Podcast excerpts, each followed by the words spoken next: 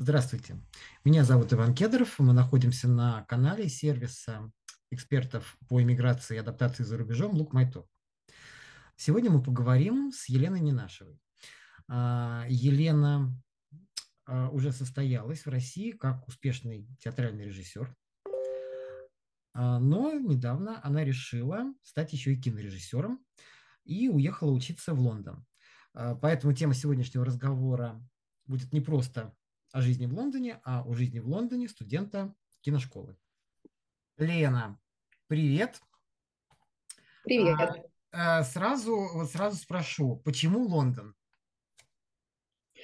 А, у меня есть логика в принятии этого решения. А, поскольку решение нужно было принимать быстро, куда уезжать, то есть фактически сразу через неделю после 24 февраля я уже для себя внутренне решила, что я уеду из России.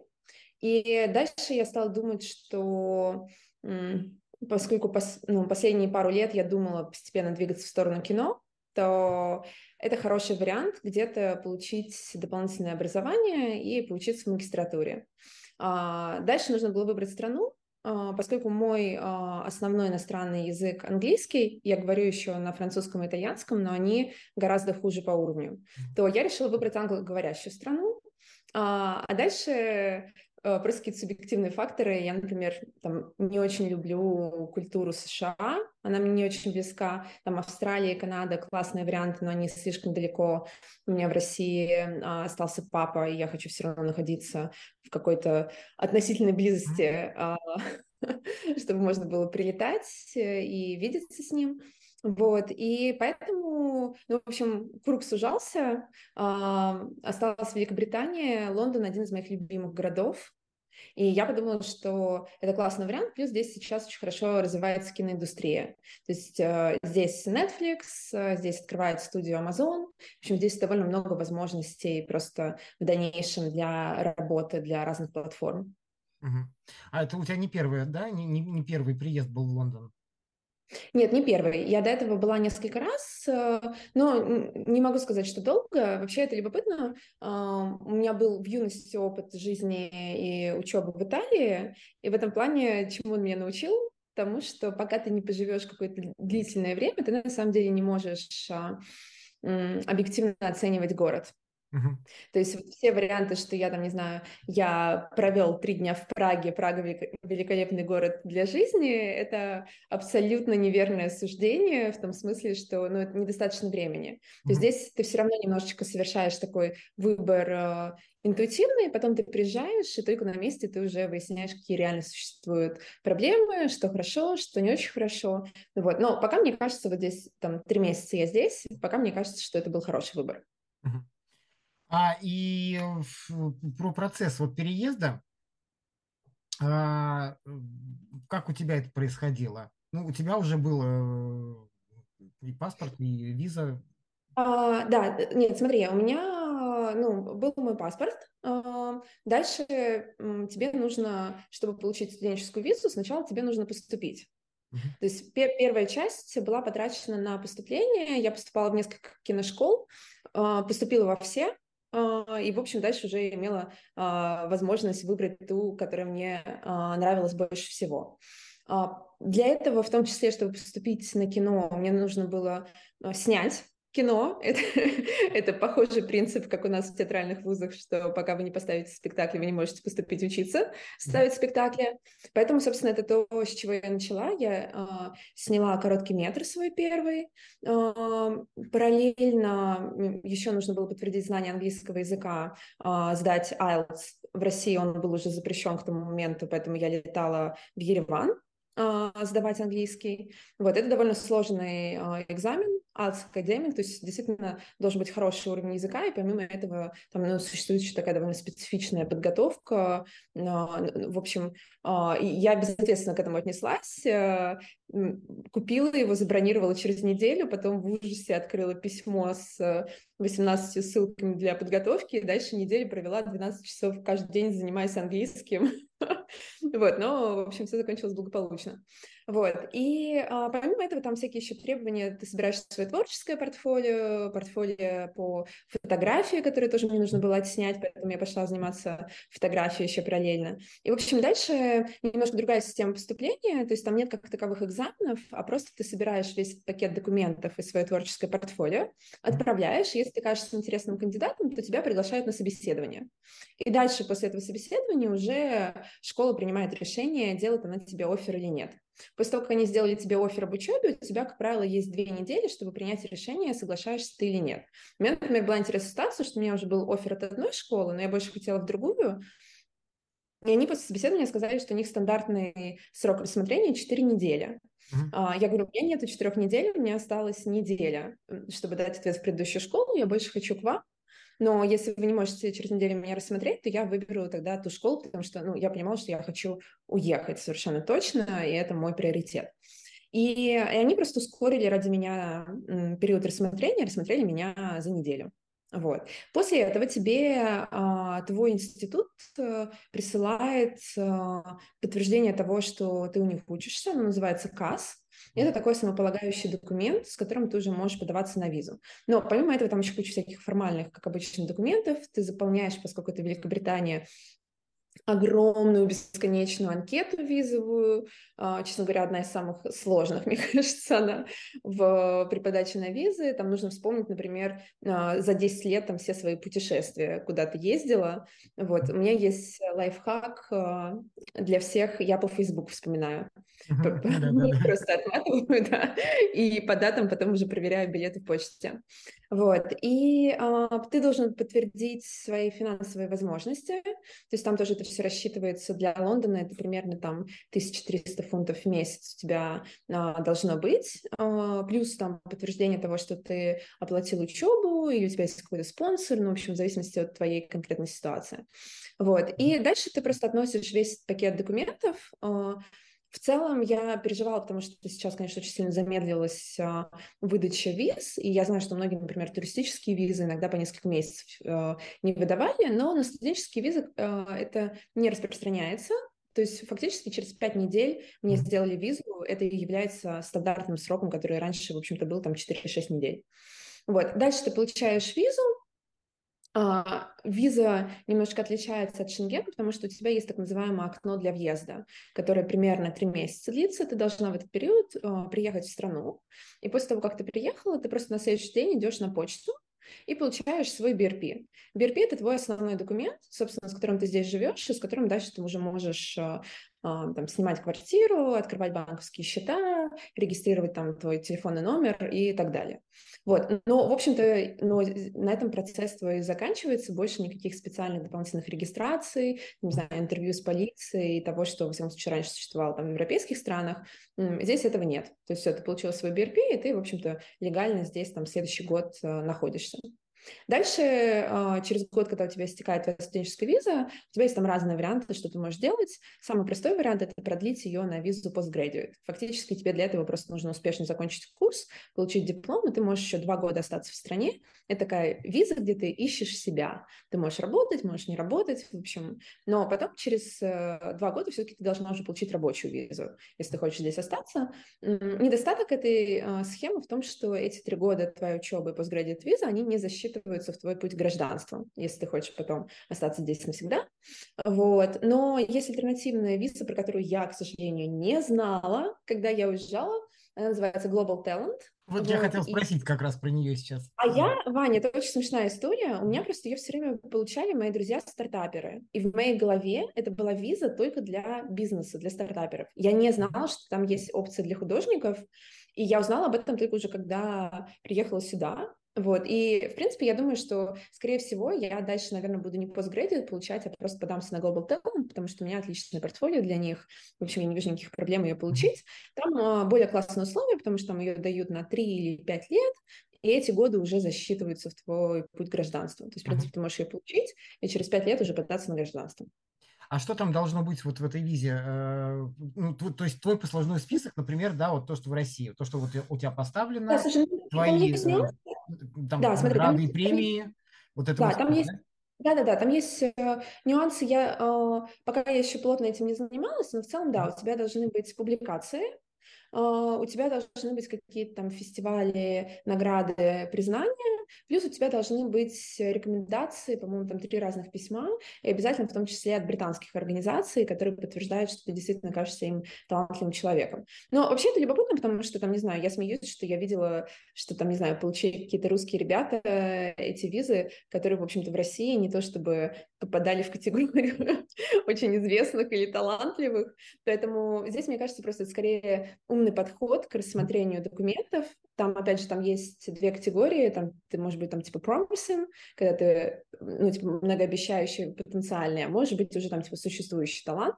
Вот, ну, в общем, а, да, ну, но опять же, есть куча, мне кажется, сейчас компаний и организаций, которые занимаются помощью в оформлении этих виз, вот, но я просто никогда ничьими услугами не пользовалась, потому что, мне кажется, в целом в Великобритании достаточно прозрачный процесс, и там, в общем, очень понятно, как это сделать самому и не платить за это какие-то большие дополнительные деньги, хотя, ну, сама виза тоже, на самом деле, дорогое удовольствие, я сейчас уже не помню, но мне кажется, что из серии 450 фунтов стоит виза, но помимо этого ты еще обязан купить э, годовую страховку, которая больше тысячи фунтов. И, в общем, если вдруг ты все это оплатил, подался, тебе визу не дали, всем плевать, тебе ничего не будут возвращать. Mm-hmm. Вот. А про студенческую визу я у тебя хотел еще уточнить. Она, ну, она отличается как-то вот по срокам, или то есть она как выдается на срок, ну, она выдается на срок, рабочей визы, да. например, да? На она срок обучения. Да, она выдается на срок твоего обучения. И, да. и просто и вот сумма, да, которая у тебя должна быть там в месяц, например, да, для того, чтобы прожить, она отличается тоже, или там уже нет разницы, студенты или ты рабочий, или э, Слушай, я, я, поскольку я никогда не подавала на, на рабочую визу, я не могу тебе сказать. Для студентов просто это фиксированная сумма, которая отличается, если ты едешь в Лондон, она немножко повыше, вот 1300 с чем-то. Uh-huh. Она немножко меньше, если ты едешь куда-то в провинцию, там, по-моему, 1200 фунтов в месяц. Соответственно, это в расчете на год. То есть, условно говоря, там у тебя, ну, примерно там, 15 тысяч фунтов, как минимум, должно лежать на счету, ты должен предоставить э, подтверждение того, что у тебя есть эти деньги.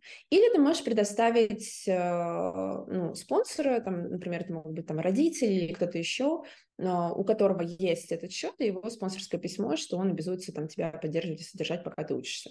Угу. Э, ясно. А, и вот про жилье. А, да, я как раз история свежая, да, наверное. Сейчас расскажу, сейчас тебя спрошу.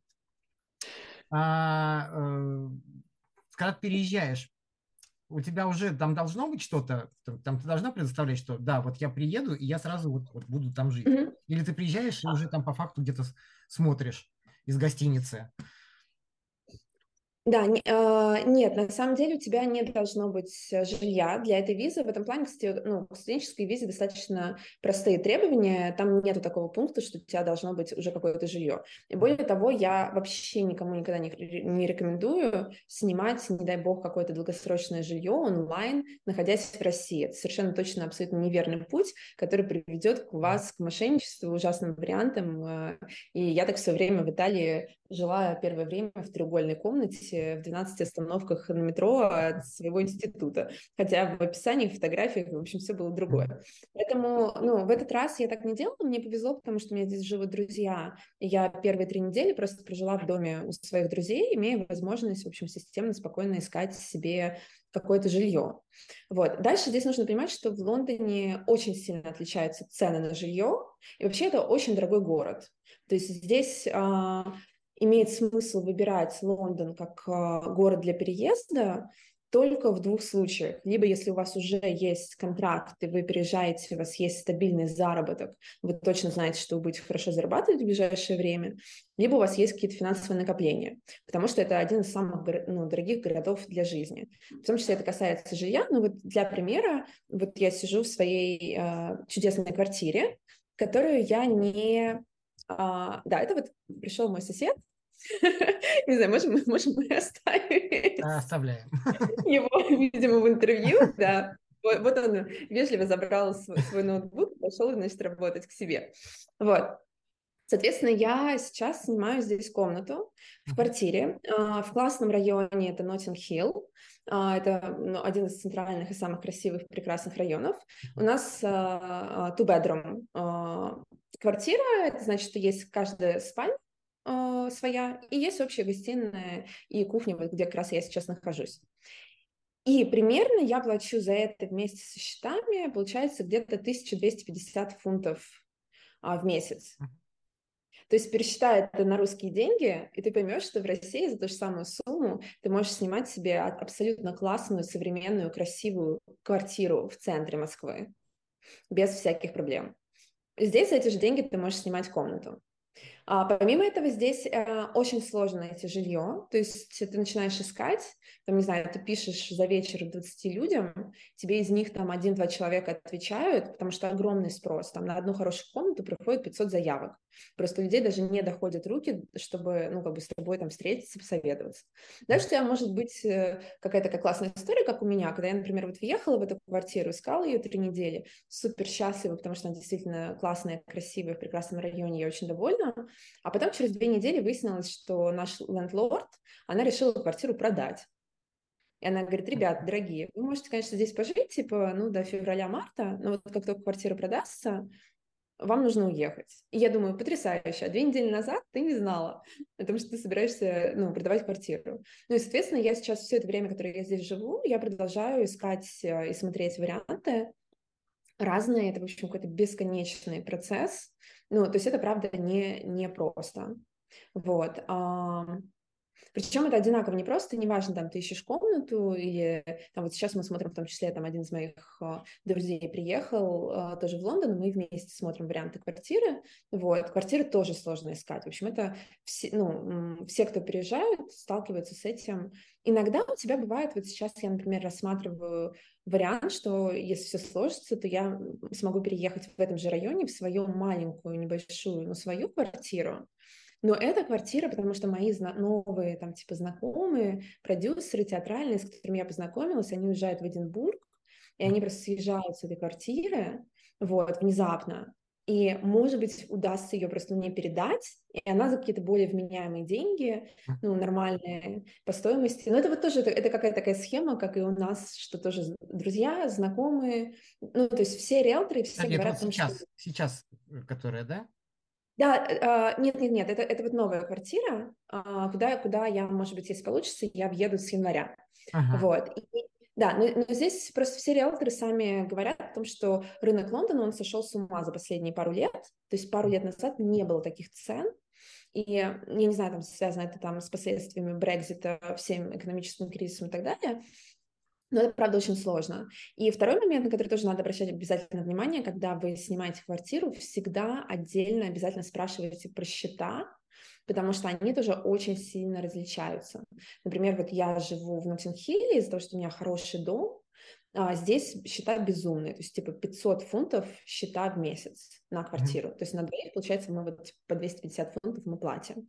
Mm-hmm. Это очень много, ну как бы и это нужно заранее тоже выяснять проверять. Сейчас из-за всей ситуации как раз с Россией очень сильно повысились цены на отопление, газ в общем, на все.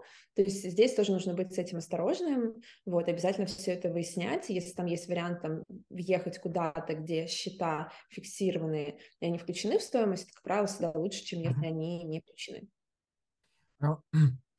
А, – это, ну, это район именно Лондона.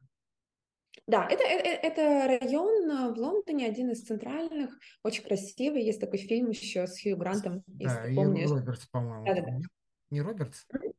Да, по-моему, да, по-моему, там она тоже играла. Да. Вот, но я живу, это потрясающий район, я живу, мне 10 минут пешком до Гайд-парка, uh-huh. это один из самых больших красивых парков Лондона. И, в общем, это, конечно, удовольствие, потому что у тебя наступает выходной, ты идешь, э, берешь себе кофе, белки там ручные, куча всяких птиц, гусей, лебеди uh-huh. вокруг, в общем, невероятная красота. И в самом районе здесь там тысяча каких-то маленьких пабов, э, кафешек. Э, ну, в моем доме у нас там свой большой частный сад красивый, огромный, где летом ты можешь там пить кофе с утра или э, какие-то пикники устраивать. Ну, в общем, это была квартира мечты, но будем считать, что судьба ее мне подарила на несколько месяцев, чтобы я адаптировалась э, к жизни в Лондоне. Я почему про район спросил? У меня где-то ну, года два назад, наверное, у меня интервью был тоже с э, девушкой, которая в Лондоне живет. Э, но они семьей э, живут, и ну, вот ей было удобнее как бы за пределами, то есть Там такой район, из которого там сам Лондон, в принципе, там на, на поезде. Да, доезжать. Да, слушай, ну, ну я, может знаешь... быть, для семейных просто так удобнее. Как бы там ну, смотри, я думаю, что это абсолютно... дешевле, я так понял. Да, это намного дешевле. То есть, опять же, здесь, э, когда мы говорим про разброс цен в Лондоне, а, ну, я называю, например, вот такую стоимость, которую я плачу за свою комнату, Понятно, что можно найти вариант дешевле. Можно найти за 700 фунтов комнату uh-huh. без проблем. Можно где-то в отдаленных пригородах найти там за 500-600. Но это будет где-то очень далеко, ты будешь ездить долго на поезде. Но здесь вопрос просто, какой у тебя лайфстайл, потому что понятно, что там у семьи с детьми, у них одни запросы, там, не знаю, у художника, режиссера, там, который работает, ну, потому что параллельно я учусь, и параллельно все равно у меня здесь уже начинаются проекты там театральные и так далее. Uh-huh. Ну, мне удобнее жить в центре. Я, я не могу, к сожалению, себе позволить э, жить где-то в пригородах, да и не хочу, честно говоря, потому что на самом деле тоже здесь большой вопрос, на чем ты сэкономишь, потому что в Лондоне безумно дорогой транспорт, то есть и плохой. Вот это два недостатка у этого города. Мне очень нравится город, но ценный транспорт. Ну, то есть, ну, там, не знаю, московское метро, его просто, там, не знаю, я так начала его ценить здесь. Вот эта наша система, что через две минуты у тебя поезд приходит, ты реально на нем вовремя доезжаешь. Здесь такого нет вообще.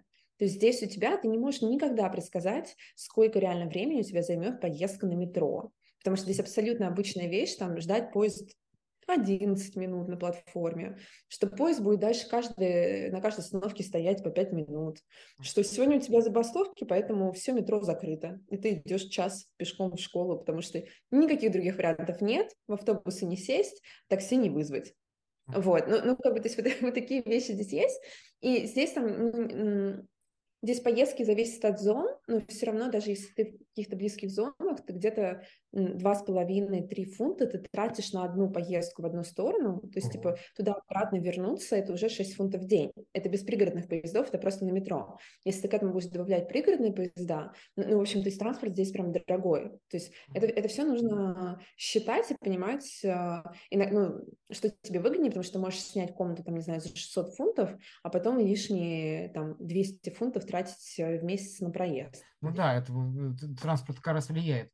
Потому что нет, так говорят, что я просто почему спросил, потому что как бы центр, это вот как с Парижем. Я разговаривал, например, да, то что да, можно прям приехать, хочу в Париже, хочу с видом там на там, Таркадера, ну, грубо говоря, да, ну, вот, и там даже ты найдешь какую-нибудь маленькую комнатушку, которая будет тебе по деньгам, там будет намного дороже по обслуживанию, как бы, чем, э, скажем, там, ну, замкадом, да, за каким-нибудь там, условно говоря, ну, да, но это в большой квартире, э, ну, транспорт тоже влияет, да.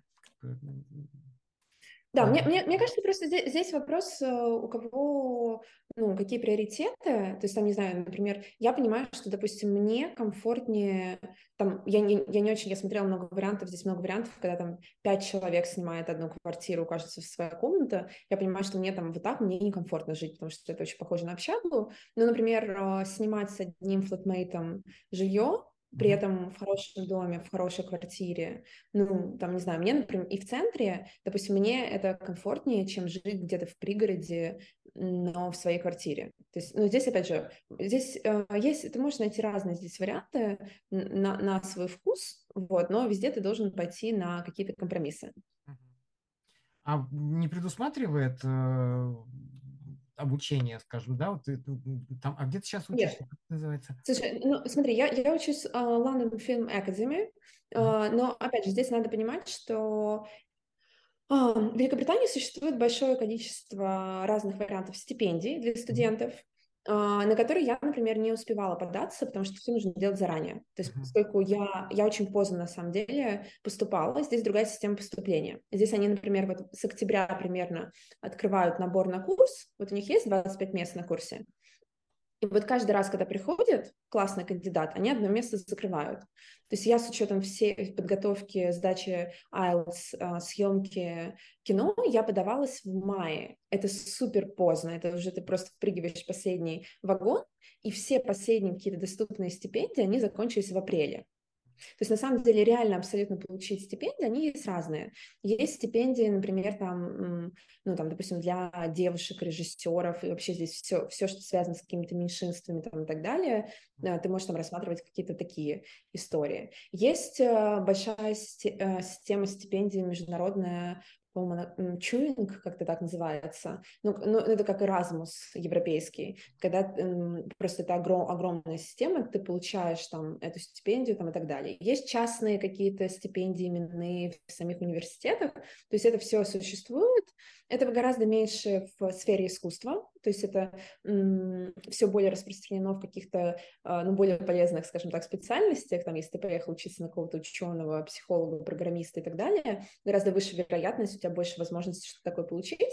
А, искусство, как мне кажется, не считается здесь, ну, как и везде, какой-то особо полезной сфере, поэтому хорошее образование, как правило, здесь частное, за которое ты сам должен а, платить свои собственные деньги. Uh-huh. То есть и там никаких вот просто про жилье, общак никаких не предусмотрено. Общак не, ну, ну опять же, а, здесь а, я не знаю, возможно что-то такое есть в прям огромных вот как раз каких-то университетах а, больших. Наверняка там есть система общежитий, она в любом случае должна за нее платить.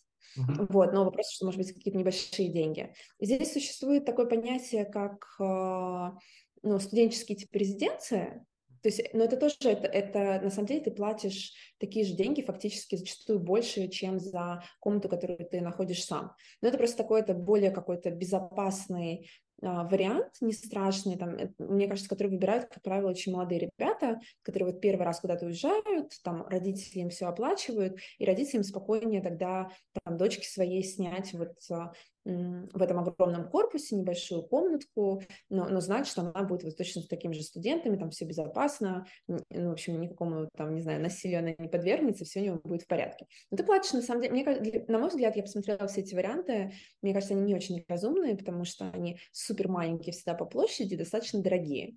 Есть, мне кажется, все-таки он более сложный, но более правильный путь – это искать себе какую-то комнату ну, самостоятельно. А вот, вот про учебу. А, вот мне очень интересно, как вообще, как тебе нравится, ты получила вот то, что ты хотела, Слушай, это очень хороший вопрос. А, я тебе скажу так, я получила 100%. Потому что я еще, я еще просто сейчас, я тебя перебью на секунду, потому что я помню твой пост а, в Фейсбуке, по-моему, да, вот ты писала, что, mm-hmm. да, вот то, что я ожидала, и как бы вот, так, во всяком случае, может быть, в те дни это было, как бы, это такое постоянное какое-то перетаскивание оборудования. Да, я, я такая рабочая хотела... лошадка.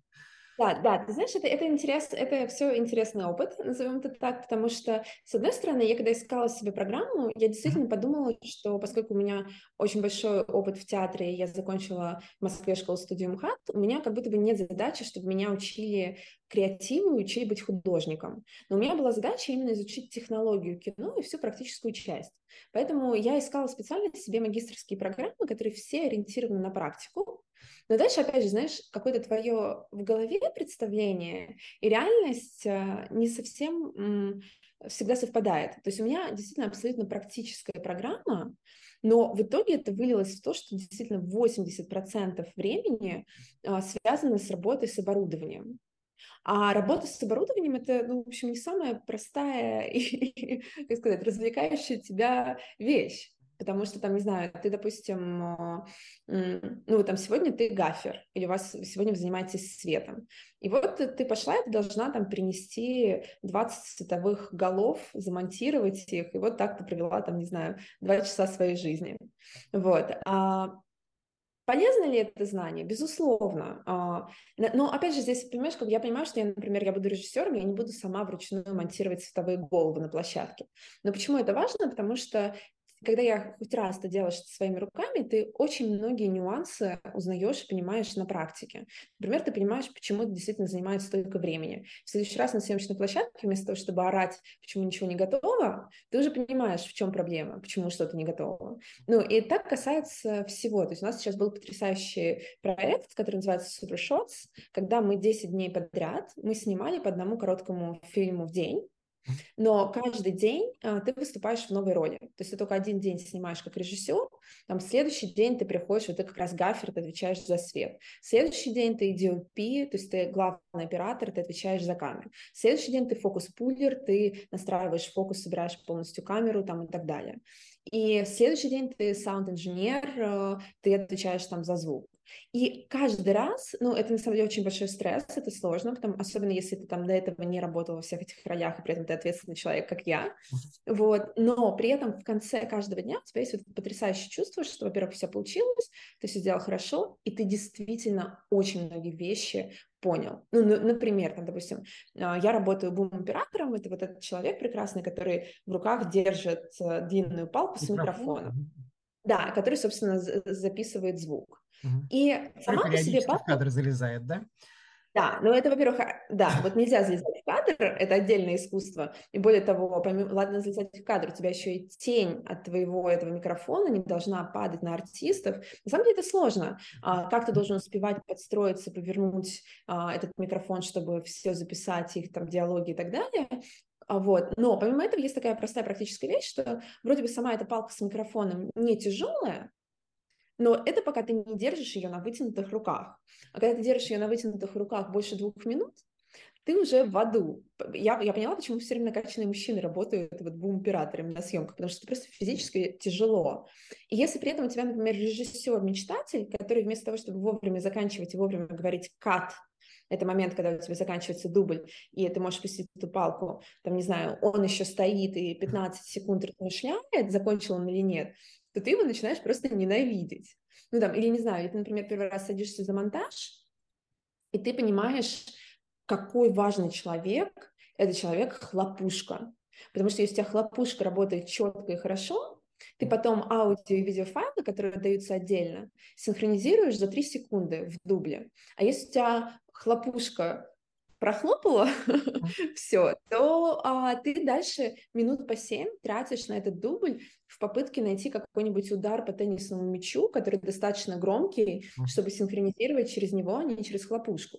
Ну, то есть, и вот эти все вещи, ты никогда их не узнаешь, если ты на практике, ну, все, все вот это не попробуешь своими руками. Но другой вопрос, мне хочется здесь просто быть честной, что при этом в этом много, ну, как бы боли и страдания, усталости, в том числе физической, сложно. Понятно, что, опять же, все на английском языке, у меня свободный английский, но здесь нужно понимать, что это технический английский. Mm. То есть это все, то есть это даже на своем родном языке довольно сложно бесконечно читать технические мануалы, смотреть все эти туториалы там и так далее. Когда это не твой родной язык, ну, как бы, и когда это еще не твоя сильная сторона, потому что я, например, ну, в том числе специально себя погрузила в это страдание, потому что я знаю, что у меня, ну, там, с техникой, например, хуже, чем с креативом.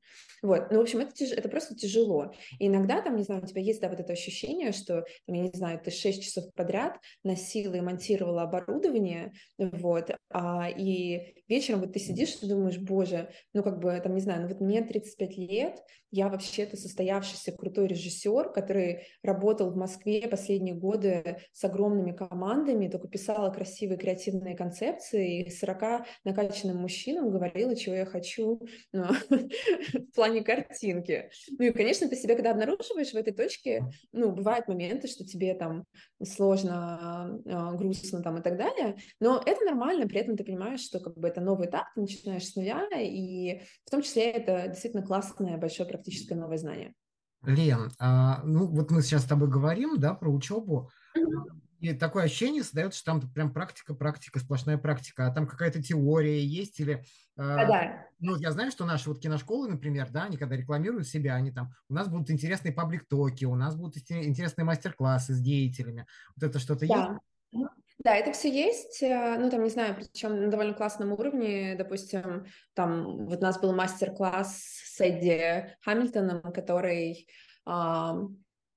монтажер а, всех проектов Тома Круза, а, «Миссия невыполнима», «Топ Ган» и так далее. Ну, у тебя есть возможность просто с ним встретиться, пообщаться, позадавать свои вопросы там и так далее. Вообще здесь есть эта система мастер-классов, когда приходят разные художники.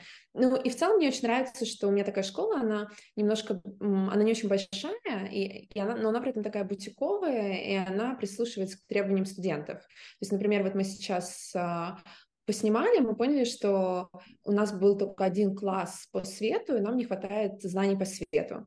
И наш, значит, э, представитель, наш, у нас есть тут такой студенческий профсоюз, mm-hmm. и вот, значит, наша там староста этого профсоюза, она вот отправила запрос и сказала, что нам нужны дополнительные классы по свету.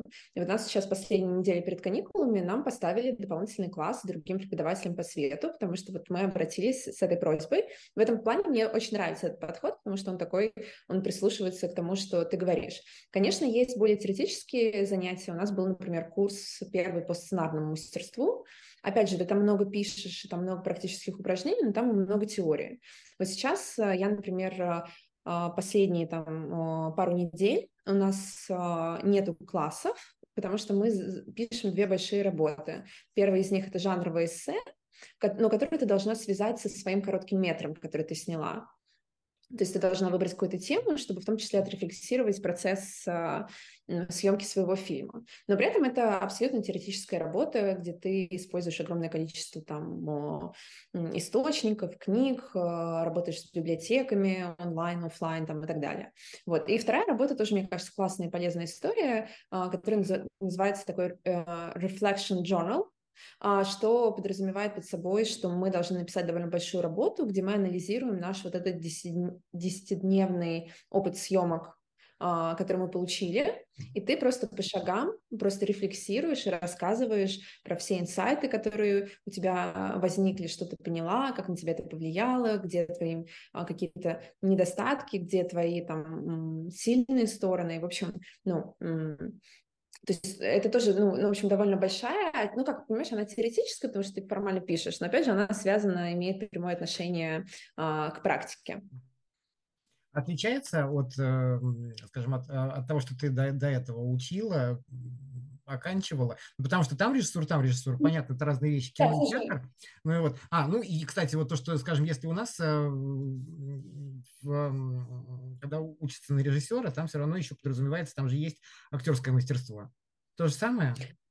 А, да, ну смотри, отличается довольно сильно, потому что театр отличается от кино, и в целом, в целом отличается м, подход. То есть я думаю, что если брать какое-то традиционное российское театральное образование, то отличается очень глобально. Другой вопрос, что я в России, я училась тоже в экспериментальной магистратуре ЦИМа и школы студии МХАТ, где тоже было очень много практики, и все было построено на этом. А, и где в том числе было довольно человеческое отношение к студентам, что нетипично для российского театрального образования. То есть вот здесь э, Понимаешь, э, какие-то основополагающие вещи, ну, то есть, условно говоря, вот у тебя идет там курс по сценарному мастерству, все равно никто лучше, чем Аристотель в своей поэтике основные принципы не выразил. И что в России ссылаются на Аристотеля говорят, обязательно прочитайте эту книжку, что здесь на него ссылаются? Там есть какая-то специфика конкретных там практик, упражнений всего, но, опять же, это зависит скорее от преподавателя, а не от страны. То есть какого такого ощущения, что вот здесь просто ну, а, что-то такое, что вот настолько не похож подход, и там, не знаю, ты можешь забыть все, что делала там в России, такого нет. Более того, я, например, могу сказать, что ну, там, на, на мой взгляд, а, а, допустим, все, что связано с актерским мастерством, у нас гораздо сильнее школа. То есть там я пришла, а, допустим, я снимала свой короткий метр, и здесь такая система, что ну, артисты приходят, у тебя с ними час на репетицию, да, там есть какая-то возможность заранее созвониться а, в зуме, а, но как бы, в общем-то, и все. У тебя есть полчаса в зуме с ними болтать, потом час репетиции, потом съемка. Понятно, что двухминутный короткий метр — это не такой большой материал, но тем не менее. А, а кастинг ты не определяешь, тебе дают, ну, ты даешь какое-то описание, и тебе вот каких выдали двух артистов, таких выдали. У меня еще мою, мою актрису, например, в ночь заменили, потому что у меня что-то случилось, у меня пришла вообще другая актриса, которую я первый раз вижу абсолютно не в кастинге и, и так далее. И вот я провела с ними час, Дальше мы начинаем съемку с того, что мы показываем нашим преподавателям, тьютерам а, процесс, а, ну, собственно, от начала до конца, вот эти, как эти две минуты выглядят. Ну, я смотрю на этих артистов и думаю, ну, прилично. Конечно, не как там, знаешь, со звездами какими-то, с которыми я работала в России, где у тебя там ну, великолепное там актерское мастерство, но я думаю, ну, не стыдно. И дальше все мои тьютеры, они говорят, о боже, невероятно, что ты сделала, потрясающе, просто невероятное актерское мастерство. И я внутри себя так думаю, ребят, ну нет.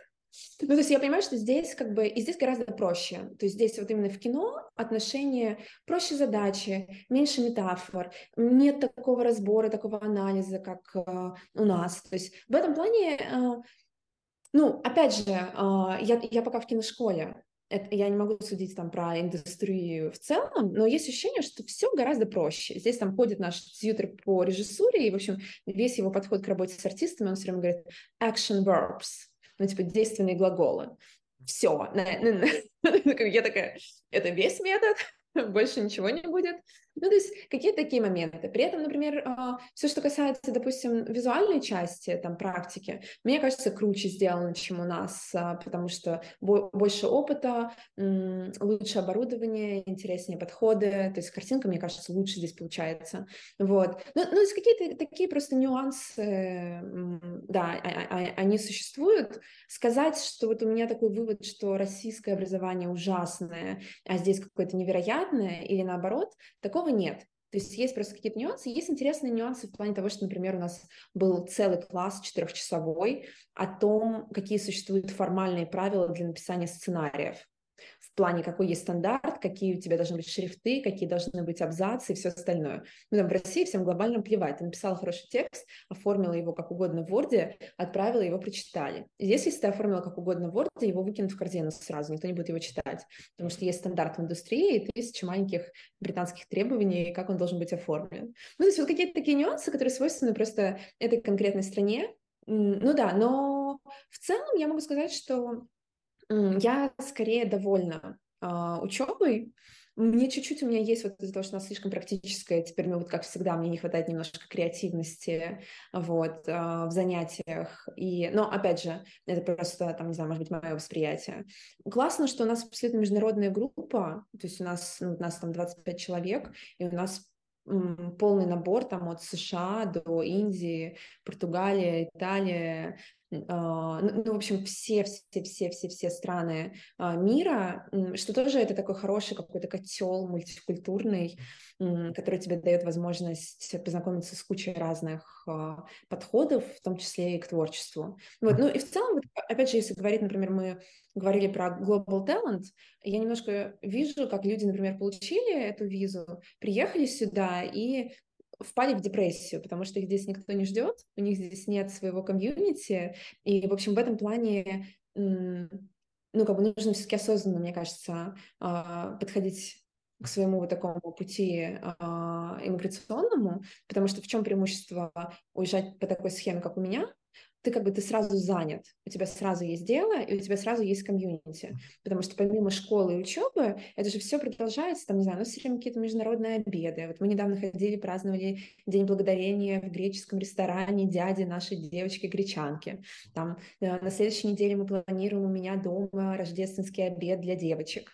Там, ну, ну, ну как бы, то есть у тебя все время что-то происходит, и ты сразу в каком-то, ну, комьюнити единомышленников, э, там, не знаю, с, с кем-то уже параллельно там я договариваюсь, там в январе я буду снимать свой а, короткий метр, второй, но, но он не школьный, он как бы независимый, но там тоже уже кто-то из школы будет участвовать. То есть, ну, ну, в общем, ты, ты, ты, ты находишься внутри сообщества, это, мне кажется, хорошая штука. Вот мы с тобой уже говорили, там получ...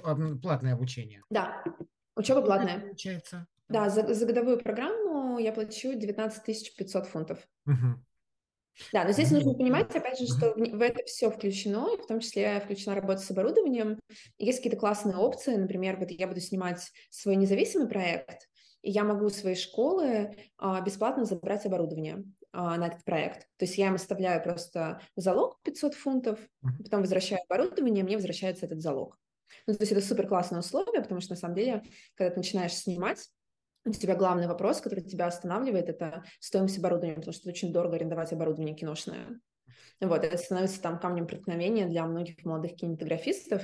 А здесь, пожалуйста, вот ты, ты наш студент, мы хотим, чтобы ты развивалась, мы тебе даем такие возможности. И вот у меня вопрос прям сразу вот вытекает. Мы с тобой поговорили, получается. Это платное обучение. А, сколько жилье стоит, уже поговорили. Транспорт тоже дорогой, да. все дорогое. А как ты себя прокармливаешь? Ну, Иван, хороший вопрос. Слушай, а, есть... Или вы э, можете работать там же и работать как бы во время учебы, например. Да, да? да но я работаю да, я работаю. А, здесь нужно понимать, что, ну, во-первых, все-таки я много работала в России. Во-вторых, я могу честно, например, сказать, что а, у меня именно с оплатой образования мне помог мой папа, который хотел, чтобы я тоже уехала, потому что я ну, будучи достаточно успешным, но независимым режиссером в России, заработать такое количество денег и на жизнь себе, и на учебу а, параллельно, и сразу эту огромную сумму предоставить, у меня не было бы такой возможности. Поэтому с оплатой учебы, ну, мне помог папа. И, а все, что касается жизни, здесь дорогой уже, конечно, я плачу за все сама. Вот, но потому что я параллельно а, продолжаю а, работать, и у меня, например, там сейчас несколько новых а, проектов больших в Дубае и в Барселоне. Как театральный режиссер я делаю, потому что здесь тоже есть каникулы. Дистанционно, да? Вот. Не мотаешься? Да. Почему мотаюсь? Ну, как бы, ну вот сейчас, ну вот в январе я поеду в Дубай, в Барселону, mm-hmm. ну, потому что там уже э, те этапы будут, когда нужно быть на месте репетировать. Вот. А, помимо этого сейчас еще два проекта мы обсуждаем а, в Лондоне. Вот, а, ну, посмотрим, что из этого выйдется, но, скорее всего, я думаю, из этого тоже что-то получится. То есть по студенческой визе ты официально можешь работать 20 часов в неделю, и параллельно ты можешь во время каникул работать стопроцентное время. Здесь какие-то безумные каникулы, каникулы по полтора месяца. Вот я сейчас проучилась три месяца. У меня 16 декабря начинаются каникулы, и м- закончатся они 30 января. То есть у меня фактически полтора месяца, которые я, я успею слетать в Москву, увидеть там папу и друзей, и параллельно я буду ну вот, э, работать и, собственно, зарабатывать деньги на всю эту красивую жизнь. Uh-huh. Вот. Но, опять же, здесь есть такой момент, что, в принципе, там, не знаю, ну, если ты хороший профессионал в своей сфере, то ты сто процентов найдешь работу, что в Лондоне, что в других каких-то европейских городах, в общем, это не проблема. Uh-huh. Здесь э, вопрос просто, на что я обращаю внимание, что это все равно займет какое-то время, ну, то есть, и м, хотелось бы предостеречь людей, Лондон — это не Ереван. То есть сюда план, если у вас там, я не знаю, 50 тысяч рублей в кармане, это не тот город, в который стоит э, эмигрировать и уезжать. Потому что эти истории заканчиваются грустно. Я там таких примеров уже тоже видела много. Ну, то есть это город, куда можно уезжать только с определенной подушкой финансовой безопасности. А, и про, про цены уже продолжаем. Вот про продукты. Продукт, а... Продукты, мне кажется, норм. А, я, я не вижу здесь большой разницы, честно говоря, с ценами в Москве. А, качество продуктов хорошее, всегда можно в любом даже обычном супермаркете куча свежих ягод, овощей, фруктов. Я, например, здесь, а, здесь довольно дорогие рестораны, вот именно есть где-то в ресторанах, это прям, ну, удовольствие дорогое. Это не как в Москве, что ты можешь а, вечером в любой вечер пойти спокойно ужинать, как только тебе захотелось. Это как бы, ну, там, не знаю, понятно, что тоже мы все это делаем, но это такой как бы формат, что, ну, не знаю, там, ну, раз в неделю, там, с кем-то из друзей, вот вы а, пошли. Вот, я, например, здесь стала в каком-то смысле даже это хорошо. А, стала очень много готовить и, в общем, получаю этого удовольствие. У меня чудесная кухня, хорошие продукты. Я все время там то у меня какая-нибудь лосось с кукурузой запеченный. В общем, да, но опять же, а, понятно, что просто потому что здесь, а, ну, это, это дешевле значительно получается, вот, и, но вот здесь как раз э, к этой части нет претензий. Есть какие-то прикольные вещи, что там, не знаю, ну, ты же понимаешь, вот, допустим, здесь ты можешь дешевле купить какую-то профессиональную косметику там для волос, потому что в России она привозится издалека, и ты переплачиваешь за это очень много. Здесь это все стоит там более разумных денег. При этом, например, а, просто катастрофа. Вот у меня короткая стрижка, и мне нужно стричься и красить волосы там регулярно раз в полтора месяца хотя бы это какой-то ужас. Ценник здесь, то есть там, не знаю, у хороших стилистов, ну, там, ну, сильно, ну, сильно дороже, чем в Москве. Я в Москве тоже привыкла стри- стричься краситься дорого, я не стриглась там у каких-то э, не за тысячу рублей, вот, но, но здесь просто, ну, невероятные цены, поэтому не знаю, я вот, например, сейчас э, думаю, ладно, нет, уже не пойду стричься здесь, я уже улечу, буду в Москве 21 декабря, подстригусь уже у в Москве. Вот, то есть, ну, какие-то вот такие нюансы, они есть. Опять же, ты можешь, а, ну, ну, то есть, понимаешь, здесь ты можешь, как и в любом другом городе, очень по-разному здесь жить. Зависит Мгм. от того, просто к чему ты привык. Там, не знаю, моя философия, мне не свойственна философия бедности, которая подразумевает, что ты должен начать на всем экономить, э, и потому что, мне кажется, это тебя приводит к нищете, такой подход к жизни. Моя философия другая, она называется «много работать». Вот я, например, приехала сюда, потратила кучу денег уже за эти три месяца, поняла, как здесь все дорого, и набрала себе кучу работы на следующий год чтобы позволить себе а, ну, тот уровень жизни, который я хочу. Вот. Понятно, что год будет трудный. Придется и учиться, и работать с утра до ночи, и работать там по ночам и так далее. Но мне так комфортнее, чем, там, не знаю, а, жить вот за пределами Лондона, на электричках по два часа в день ездить, и а, есть там, не знаю, картошку, больше ничего. Ну, как бы, но здесь кому как. Я почему просто про еду спросил еще, потому что у меня стереотип сложился такой, что э, если там Англия, ну, да, не знаю, не, не конкретно Лондон, а в принципе, это постоянное просиживание в пабах и фиш and чипс. Э, Слушай, ну опять же, это зависит э, от твоего уровня жизни и от того, что тебе нравится. В Лондоне потрясающая ресторанная культура. а, здесь есть, э, ну, все на любой вкус. Да, здесь, здесь действительно есть форматы. У меня тоже, например, есть мой любимый паб, уже который там рядом с моим домом, куда я там могу пойти на свидание или с кем-то встретиться из друзей и просто поужинать за какие-то там огромные деньги. Там не обязательно фиш чипс, ну там есть там большой разброс всего, но здесь есть куча всего. Есть там прекрасные испанские рестораны, есть куча замечательных итальянских ресторанов, есть там а, какая-то высокая кухня, а, молекулярная, и все, что там ты хочешь. Есть куча просто хороших, симпатичных а, кафе. То есть, ну, вопрос просто, а, ну, в финансах, потому что там, ну, поесть все-таки в ресторане, если, например, не то чтобы ты шикуешь, но ты там взяла себе какое-то основное блюдо, бокал вина и там, не знаю, какую-то закуску, но все равно где-то 40 фунтов это будет. мгм. Ну, то есть, э, там, не знаю, если ты переведешь там это на русские деньги, там это примерно 3000 рублей. То есть в Москве все-таки ты в месте такого же уровня поужинаешь за полторы. Вот для понимания. То есть здесь как бы примерно в два раза дороже. Это интересно, а цены, это ну, у них, наверное, и зарплаты тогда позволяют. Вот, это, это, это второй, смотри, это второй мой аргумент, э, что здесь совершенно другие зарплаты. То есть здесь тоже нужно понимать, что, ну, я приведу пример, например, в кино есть такая должность, а, которая называется First ID, это второй режиссер, условно, как у нас. Вот у нас там, не знаю, второй режиссер, э, ну или там помр- помрешь в театре, в общем, человек, который ничего не зарабатывает. Ну, там обычно за- в половине случаев вообще за опыт работает, в половине случаев чуть-чуть там что-то ему платят. В общем, это такие прекрасные девочки, которые начинают свою карьеру там в театре и кино и всем помогают. Здесь, если ты First AD, ты за съемочный день получаешь 400 фунтов. Мгм. Один съемочный день.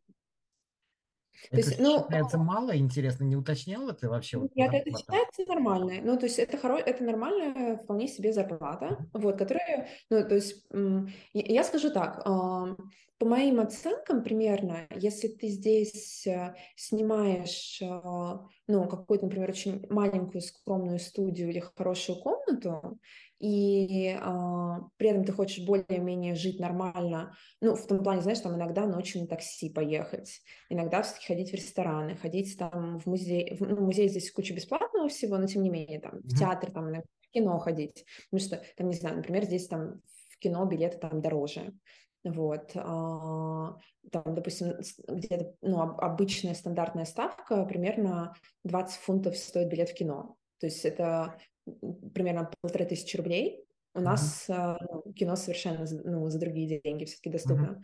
Вот. а В театрах то же самое. Нет опции, вот там, типа, как в России, за 600 рублей попасть на любой спектакль, если заранее покупаешь билеты. Такого нет.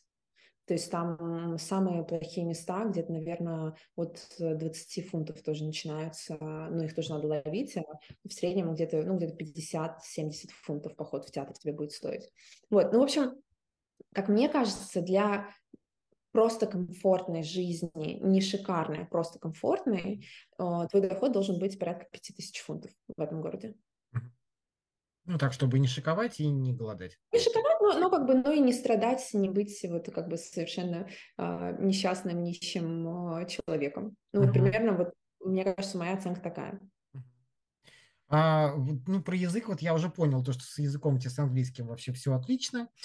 А, тоже сам хотел спросить, как ты вообще вливалась, потому что тоже технический английский там mm-hmm. сколько, сколько терминов. Просто я по себе знаю. У меня oh. английский так себе, но просто э, был проект, э, в котором я работал, там с торговлей связано было, и его открывали англичане. И тоже вот когда ты начинаешь так, и, и начинаешь там э, рыться, гуглить, как называется это, как называется это, потому что тебя спрашивают, как бы тебе нужно что-то ответить. И у меня еще была проблема в чем? А, ну, может быть, это просто я, например, в свое время себя испортил, когда, ну, как я больше самоучка, да, школы уже не помнишь, а что-то вот по, там, по песням, э, по фильмам, фильмы, если американские в основном, и у тебя вырабатывается какой-то такой английский свой. И когда англичане со мной заговаривали, я их не понимал совершенно. Просто mm-hmm. мне казалось, что они просто что-то очень быстро-быстро жуют. Вот как-то вот так, я не знаю, да. переспрашивать постоянно приходилось, напрягать голову, это головная боль была. Э, разговор? Ну, смотри, здесь э, э, нужно понимать, что, во-первых, все-таки есть такой эффект, что если ты действительно хорошо знаешь язык, именно в этот момент ты начинаешь чувствовать огромную пропасть э, между твоим просто хорошим знанием и тем, что это все равно не твой родной язык. То есть я вот эту экзистенциальную пропасть ощущаю здесь всегда, я помню про это. Но это связано именно с тем, что у меня действительно хороший уровень языка. Дальше, как бы, что, что с этим, ну, как бы, в чем это проявляется? Это проявляется в том, что вот сейчас, мне кажется, кстати, на третий месяц это прошло, а особенно, вот, мне кажется, первые полтора месяца я очень сильно уставала от того, что я целый день говорю на английском. Причем это интересно, потому что я поняла, что это еще Возможно, это просто возраст, Вань, потому что я помню, что я в 23 уехала в Италию, училась там тоже на английском, у меня вообще не было такого эффекта. Я просто приехала, начала сразу говорить, и я не уставала. А сейчас я прям чувствую, что, ну, как бы, ну, сейчас вроде прошло это. Но вот первое время я прям чувствовала, что я, я устаю к концу дня. Вот у меня там, не знаю, 6 часов, все лекции, все занятия, все там встречи, все на английском. И я прихожу, и я устала, там, не знаю, я хочу какой-нибудь сериальчик на русском посмотреть, просто чтобы у меня мозг хоть немножко э, отдохнул. Вот. Но это постепенно проходит. Мне кажется, нормальный, здоровый подход, что да, ты все время, у тебя всегда все равно есть Google Translate, потому что ты читаешь, даже если ты читаешь, условно, там, не знаю, новый роман uh, Донны Тарт на английском языке, там все равно будет куча каких-то заковыристых слов, литературных, которые ты не знаешь. Mm-hmm. Я, в общем, ну, вижу... фразеологизмов тоже там, наверное, ну, да, да, да. которые просто переведешь да, так, а по факту это вообще не то. Да, в общем, совершенно не стыдно это гуглить и подсматривать, и постепенно таким образом расширять свой словарный запас. Мне кажется, это ок. А, вторая история, про которую ты говоришь, это проблема, связанная с акцентами, потому что существует огромное количество вариантов акцентов, и э, часть из них есть, они могут быть забавными, но супер понятными, например, итальянский, английский. Вот итальянцы, их всегда слышно, когда они говорят по-английски, но при этом это один из самых, ну, как мне кажется, один из самых понятных акцентов. А есть, например, индийцы. Вот индийский акцент, ты будешь очень долго привыкать, если у тебя не было опыта разговора с индийцами, потому что это все похоже на такую какую-то льющуюся а, реку. О, а, сами британцы говорят с огромным количеством разных акцентов. Uh-huh. Есть британцы, которых понять очень легко, а есть куча, например, допустим, шотландцы. Это самый ужасный английский, который понять вообще невозможно. Mm-hmm. И, например, есть куча шуток в интернете, как американцы не понимают шотландцев. У нас учится парень из США, мы с ним все время ржем, потому что мы по нему проверяем степень сложности акцента. Он часто сам не понимает, что говорят, например, какие-нибудь из дальних провинций британские люди, он говорит, я тоже не понял, что она сказала. Mm-hmm. Вот, и у тебя в этом плане, ну, могут быть проблемы, то есть, там, не знаю, например, я ищу квартиру, я очень много звоню риэлторам, и там, допустим, я звоню пяти риэлторам, вот четыре риэлтора, с ними все супер, я понимаю их акцент сразу с первой секунды, и у нас mm-hmm. все прекрасно. Пятый риэлтор, он там, не знаю, из Гватемалы, или он шотландец, или... и вот просто, и я думаю, я не могу понять ничего из того, что он говорит. То есть это здесь в данном случае дело не в уровне английского твоего, а просто в специфике акцентов, вот. Но в этом плане Лондон один из самых международных городов, в которых вообще там я бывала, вот, и да, ну, ну, ну в общем, и в, и, и в этом плане а, это тоже его плюс, потому что ты себя здесь совершенно не чувствуешь каким-то чужеродным элементом. И вот ты, ты не задал мне, например, вопрос по поводу там русофобии и всего. Я вот хотел, а, ты меня просто да. предупреждаешь. Вот э, я хотел про талант, ты начала про талант. Сейчас я вот хотел как раз тебя спросить про это. От языка так плавно перейти вот как раз э, к менталитету. Ну, я не знаю, если он такой интернациональный, то, наверное, там как-то четко так нельзя сказать. Вот, ну, кто такой лондонец? Англичанин. Да. Слушай, ну смотри, нет, я, я бы сказала, конечно, можно, потому что у британцев все-таки, ну, они очень отличаются, у них своя супер интересная культура, а, которую зачастую довольно сложно понять, потому Это что... просто даже, знаешь, я вот сейчас тебя прерву, просто опять э, то, что вот я хотел, скажем, да, э, тоже спросить. Э, у меня вот тоже вот еще один стереотип. Э, я не знаю, ты читала Питера Акрейда? Нет. У него есть, он очень, очень как бы любит и Лондон, у него в каждом произведении, это если художественное, у него Лондон, не художественное, все равно Лондон, про Лондон он написал кучу, там про, прям подземный, надземный, э, какой угодно. И у него есть книга «Биография Лондона». А, ну, в принципе, история от самых там появления mm-hmm. до того, как бы, то есть где он как живое существо рассматривается. И у меня вот из-за этого сложилось. Ну и, в принципе, когда ты смотришь какие-то фильмы, какие-то сериалы, что они настолько какие-то вот прям полярные. Э, то есть от сноба, как вот, да, привыкли, что это снобы, англичане, до абсолютно каких-то безбашенных и сумасшедших, которые э, там на футболе там um... все, всех скамейки повыдирают, как бы, и всех убьют. Ну, да, ну смотри, я не, я не могу, к сожалению, никак прокомментировать группу, которая э, англичане, которые убивают кого-то на футболе, потому что это просто не мой кластер, в котором я общаюсь. А, поэтому я буду рассказывать про снобов.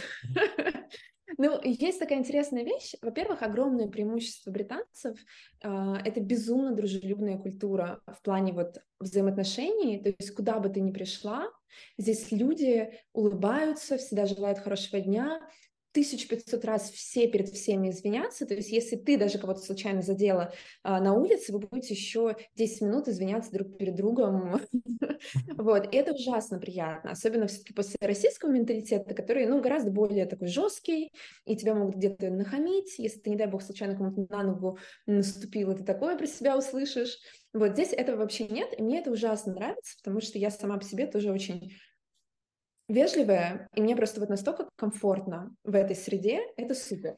Они такие дружелюбные, да. это это половина правды, а вторая половина правды, что в них действительно очень много иронии и снобизма. Это, это такой второй слой, который открывается не сразу. То есть вот первое соприкосновение не всегда супер френдли и так далее, но потом, например, ты начинаешь с ними общаться, и, ну, не знаю, есть, из, из, в этом есть много довольно каких-то забавных вещей. Там ты можешь пойти на свидание с супер э, интересным там и образованным человеком, который говорит на пяти языках, включая древнегреческий, может читать по-русски, и вы можете великолепно обсуждать там русскую литературу, а, вот, и там, не знаю, поздние периоды периоды Пикассо, вот, но во всем этом просто есть очень много снобизма, и потом, например, даже ты ему понравишься, и на следующий день он тебе напишет, что да, ему понравился этот ужин, и не предпримет ни одного следующего шага. Ну, ну, ну, то есть такие выше, выше, выше всех все-таки вот есть такое, да, то, что вот... Э, такое есть, оно, ну, как бы, то есть, ну, мне кажется, снобизм, он им присущ ну вот если по-честному говорить. Опять же, далеко не у всех, понятно, что все индивидуально, есть совершенно там и другого плана люди, но это, как, но это, кстати, такой снобизм, в котором даже есть какое-то очарование, потому что в этом есть классный юмор и большое чувство иронии, вот, но я понимаю, например, что, ну, мне все равно это не, не совсем та черта, наверное, которая мне нравится, и там, не знаю, в этом плане мне, например, там культура, допустим, там испанцев и итальянцев, которые там более открытые, а, там, мне, мне ближе, например, чем, чем вот коренные британцы. Хотя тоже, ну, как бы все это интересный опыт. Ну и вот про отношение к русским, как раз, потому что сейчас тоже такая больная тема, я думаю. И э, да, то, что они открытые, добродушные, но вот я читал, помню, еще вот в феврале, в марте, э, уже там случаи какие-то были, то, что да, как-то там... Да, ну смотри, и отвечая... и как бы там по улице было да. неудобно ходить. А, мне кажется, это абсолютная неправда, которую транслируют люди, которые здесь не находятся. Mm-hmm. Я провела здесь три месяца, у меня не было ни одной ситуации, ни одной, нигде, при том, что mm-hmm. эти три месяца ты проводишь много времени, в том числе в официальных учреждениях, в банках занимаешься оформлением документов.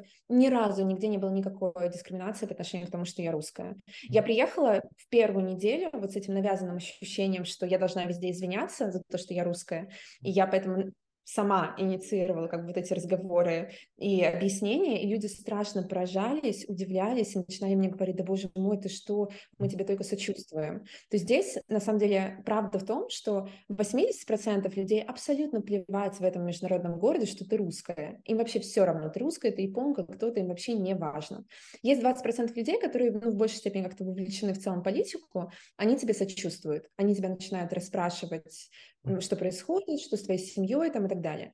Но да, ну и второй момент, который тоже, мне кажется, стоит оговорить, здесь надо быть справедливой, что в данном случае я являюсь девушкой, вполне себе симпатичной, с хорошим свободным английским языком, хорошим образованием, то есть это принадлежность к очень определенной социальной группе.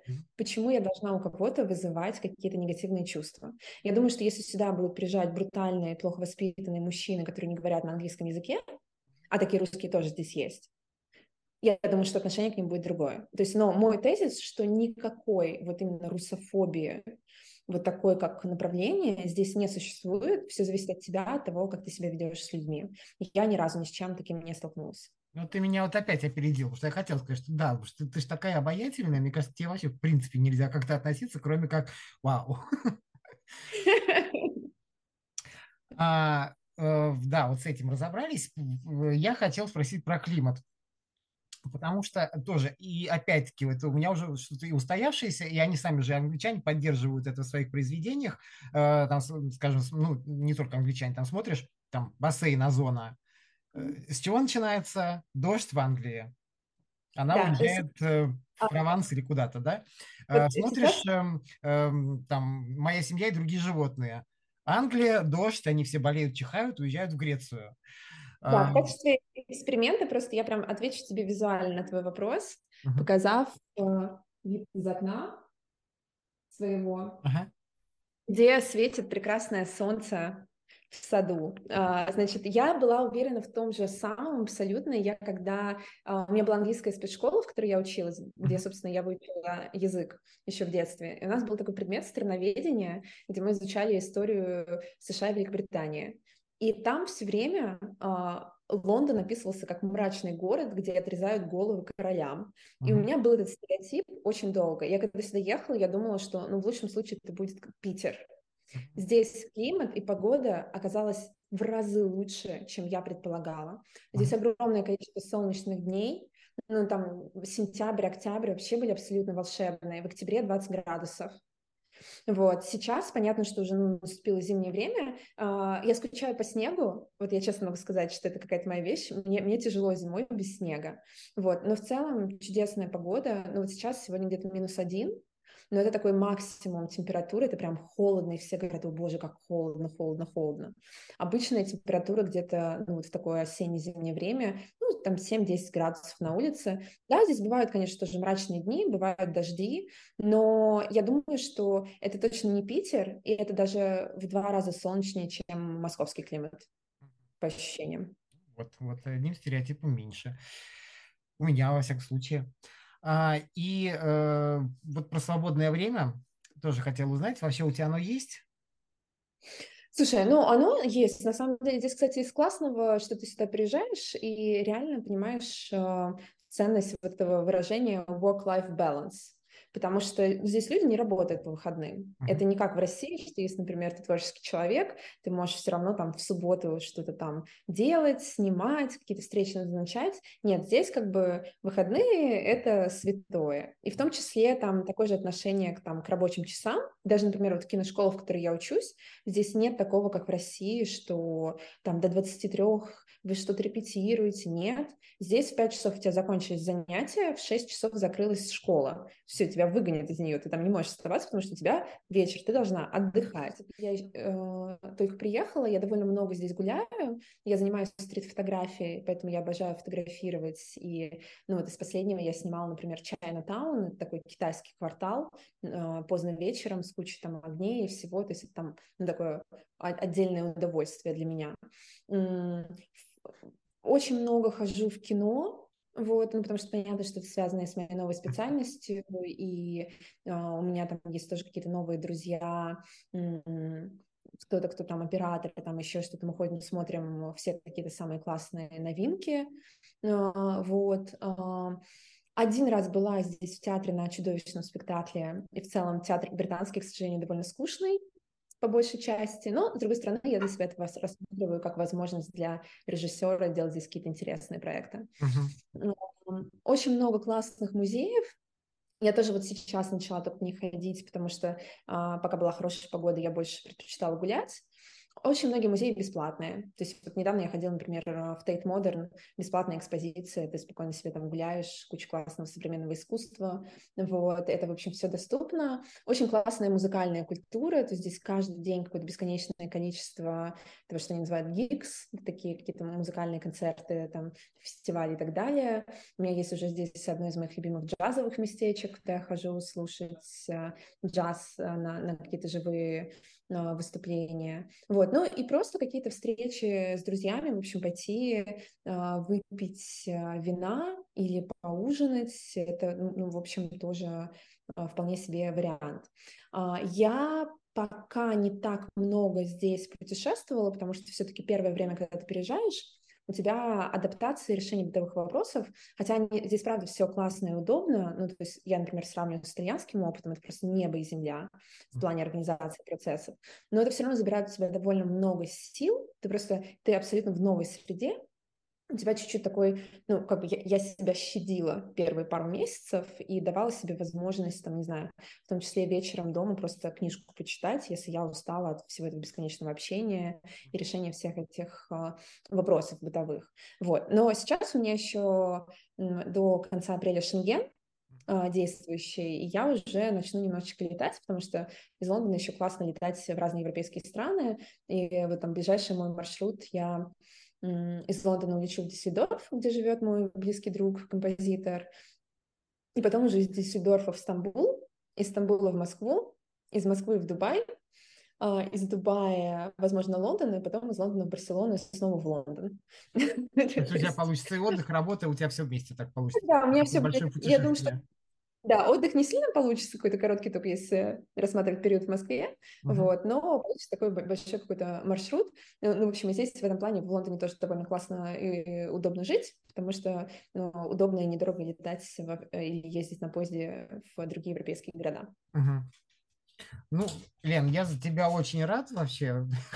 ну, ты с таким настроем еще просто приехал. Мне кажется, вот с таким и надо приезжать. Вот в Лондон, если ты работящий, целеустремленный, обаятельный, все, все устроится, все отлично будет. А, спасибо за разговор. А, очень интересно было.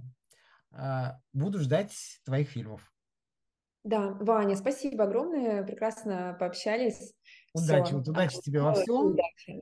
Все, я надеюсь, повидаемся уже когда-нибудь и вот как бы не, не, не, не, не, в, не в, в мессенджерах, не так, а вообще повидаемся и пообщаемся.